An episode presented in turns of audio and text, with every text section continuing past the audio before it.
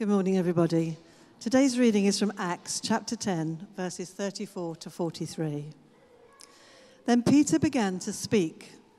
I now realize how true it is that God does not show favoritism, but accepts from every nation the one who fears him and does what is right. You know the message God sent to the people of Israel, announcing the good news of peace through Jesus Christ, who is Lord of all. You know what has happened throughout the province of Judea, beginning in Galilee, after the baptism that John preached on how God anointed Jesus of Nazareth with the Holy Spirit and power, and how he went around doing good and healing all who were under the power of the devil, because God was with him. We are witnesses of everything he did in the country of the Jews in Jerusalem they killed him by hanging him on the cross. But God raised him from the dead on the third day and caused him to be seen. He was not seen by all the people, but by witnesses whom God had already chosen, by us who ate and drank with him after he rose from the dead. He commanded us to preach to the people and to testify that he is the only one whom God appointed as judge of the living and the dead. All the prophets testify about him that everyone who believes in him receives forgiveness of sins through his name. This is the word of the Lord. Fantastic. There we go. Modern technology. Hey. This is when you know the most important people in the church are the people at the back behind the sound desk. They have the power to turn me on and off. Well, good morning. It's wonderful to see you this morning. It's really excited that we could come together for this worship on Easter Sunday to see people baptized. For those of you that don't know me, my name's Allen. I'm the vicar here. And if you're visiting us for the first time, you are very welcome. It's lovely to see you this morning. But you may be wondering, what is all this excitement about? What's Easter all about? Why are we all here celebrating Easter? Why do we make such a big deal about it? Well, the answer to that question is a word called freedom. Easter is all about freedom. And this word free describes what each one of us is here for this morning. And from that reading, just before we go on to baptize these wonderful um, 11 people, and they're going to share a bit about the reason why they want to be baptized. In some ways, they're the sermon this morning. But before we get to that, I'd love to just share four brief things from the reading which Barbie just read to us. And they all spell out the word free F R E E. And I've got some props with me this morning to help us sort of remember the real message of Easter as well. So the first letter of free is the letter F. And does anyone have an idea of what F might be? What's the F? What do you think the F stands for? The F of being free. Go and, uh, freedom? No, it's not that. This is the opportunity. If you're doing sermon bingo, this is the point now. Yep. Forgiveness. F stands for forgiveness. In that reading that Barbie read to us, everyone who believes in Jesus receives forgiveness of sins through his name. And all of us here make mistakes, don't we? None of us get it right all the time. We all mess up. We all get make mistakes and we all want to hopefully get into heaven. We wonder what the grade is, if we're good enough to get into heaven or not. But if I had a tape measure this morning that started on the ground and went to the top of the church, and that would be the sort of the scale of goodness and badness on that scale. And right at the bottom, we put all the people who do things really bad people who are evil, people who are cruel and unkind.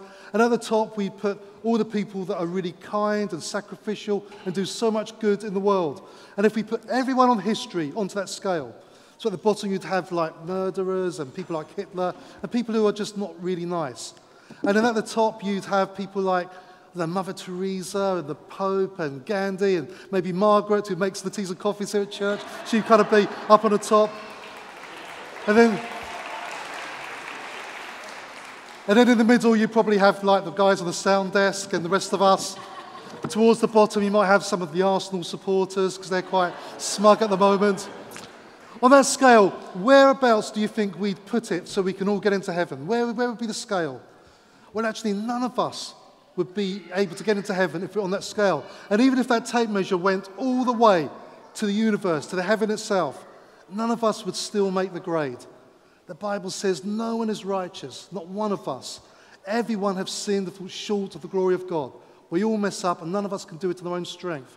And the first thing that Easter reminds us of, that we're set free from, is all the things, the mistakes we make. The cross, Jesus on the cross, sets us free to be totally forgiven. Everything we've done in the past, everything we do in the future, and everything we do now. When we come before God and say we're sorry, we're totally forgiven. We receive the forgiveness of God. That's the first thing. F is for forgiveness. What's the second letter of free? So I've brought this with me to give us a clue what R might stand for. Any idea? Hey, someone's quite keen today. Relationship. R stands for relationship. In that reading, it said this God does not show favoritism, but he accepts from every nation the one who fears him and does right. God accepts all of us. God's desire is that we would come into a relationship with him. God loves you. The most famous verse in the Bible says, God so loved the world that he gave his only son for you. There's a verse in the New Testament, St. Paul says, There's nothing in all of creation that can separate you from God's love. There's nothing that can separate you from his love. God loves you. And Jesus dies on the cross so that the Father can take us into a relationship with him. And if you're like me, maybe when you were growing up, you thought Christianity was about rules and don't do this, do that. But like when you're at school, don't go on the grass and play football, keep off the grass, don't go on here, don't ride your bicycle in the park.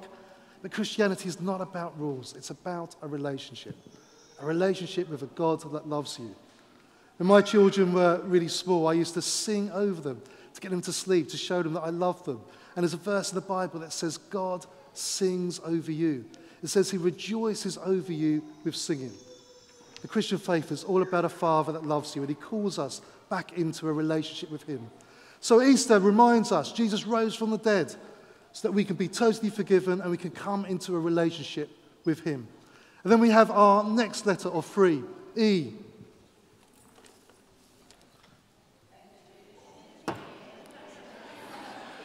Shout it a bit louder.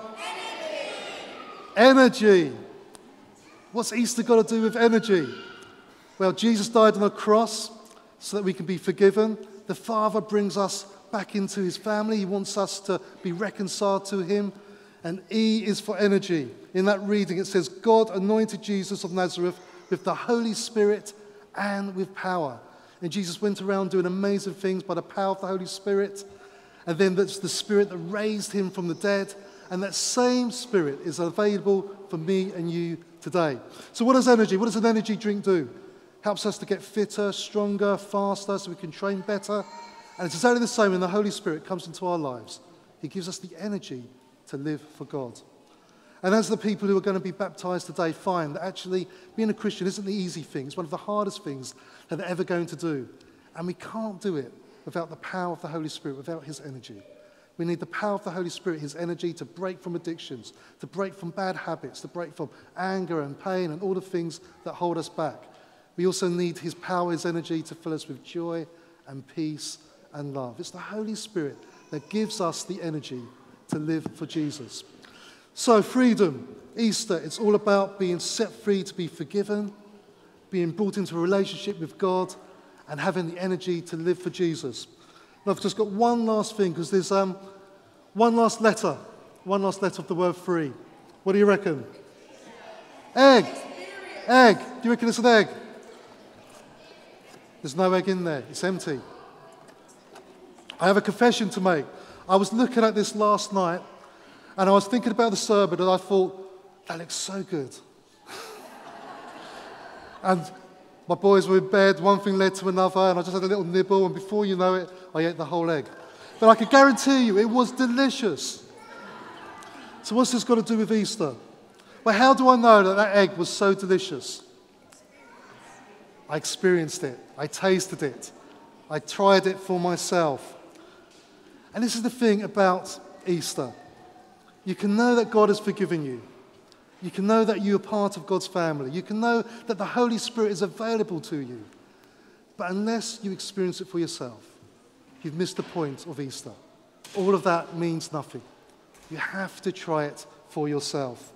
You missed the point of Easter. And my testimony is I was raised in a Christian family and I got to become an adult. I knew all about God, I knew about Jesus, I knew all about the stuff in my head. I was told that God had forgiven me. It was only when I asked Him and said a very simple prayer, asked into my heart myself. For the first time, I experienced God's forgiveness for myself. It's like the slate had been totally wiped clean. All the mistakes I made, I know had now been taken away. For the first time, I experienced the love of God. You know, I knew in my head that God loved me, but in my heart, for the first time, I experienced that God truly loved me and I was part of his family. And it was for the first time I experienced the Spirit of God in my heart, the energy to help me live for God. And it's a choice. No one's here to force you to make that choice, whether we do it for the first time or the hundred and first time. It's something we have to experience for ourselves. In our reading, we read this They killed Jesus by hanging him on the cross, but God raised him from the dead on the third day and caused him to be seen. Bingo, bingo! Well done. And for those of you that haven't been playing Sermon Bingo, the question is Have you seen Jesus? Have you seen the Lord for yourself? Not just heard about him or inherited from a parent or grandparent, but have you seen Jesus for yourself? Have you experienced him in your own heart? Just before we move into the last song and baptisms, I'm just going to say a short prayer.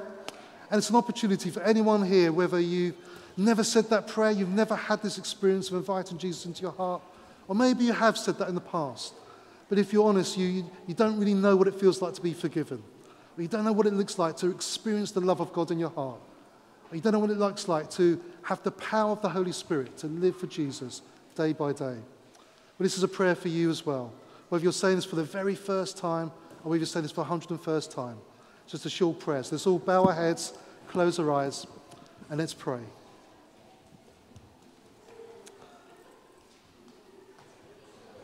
Heavenly Father, we want to thank you for the gift of Easter. And I pray for every single person here this morning, young and old, small, senior, wherever we come from. Lord, I pray for them.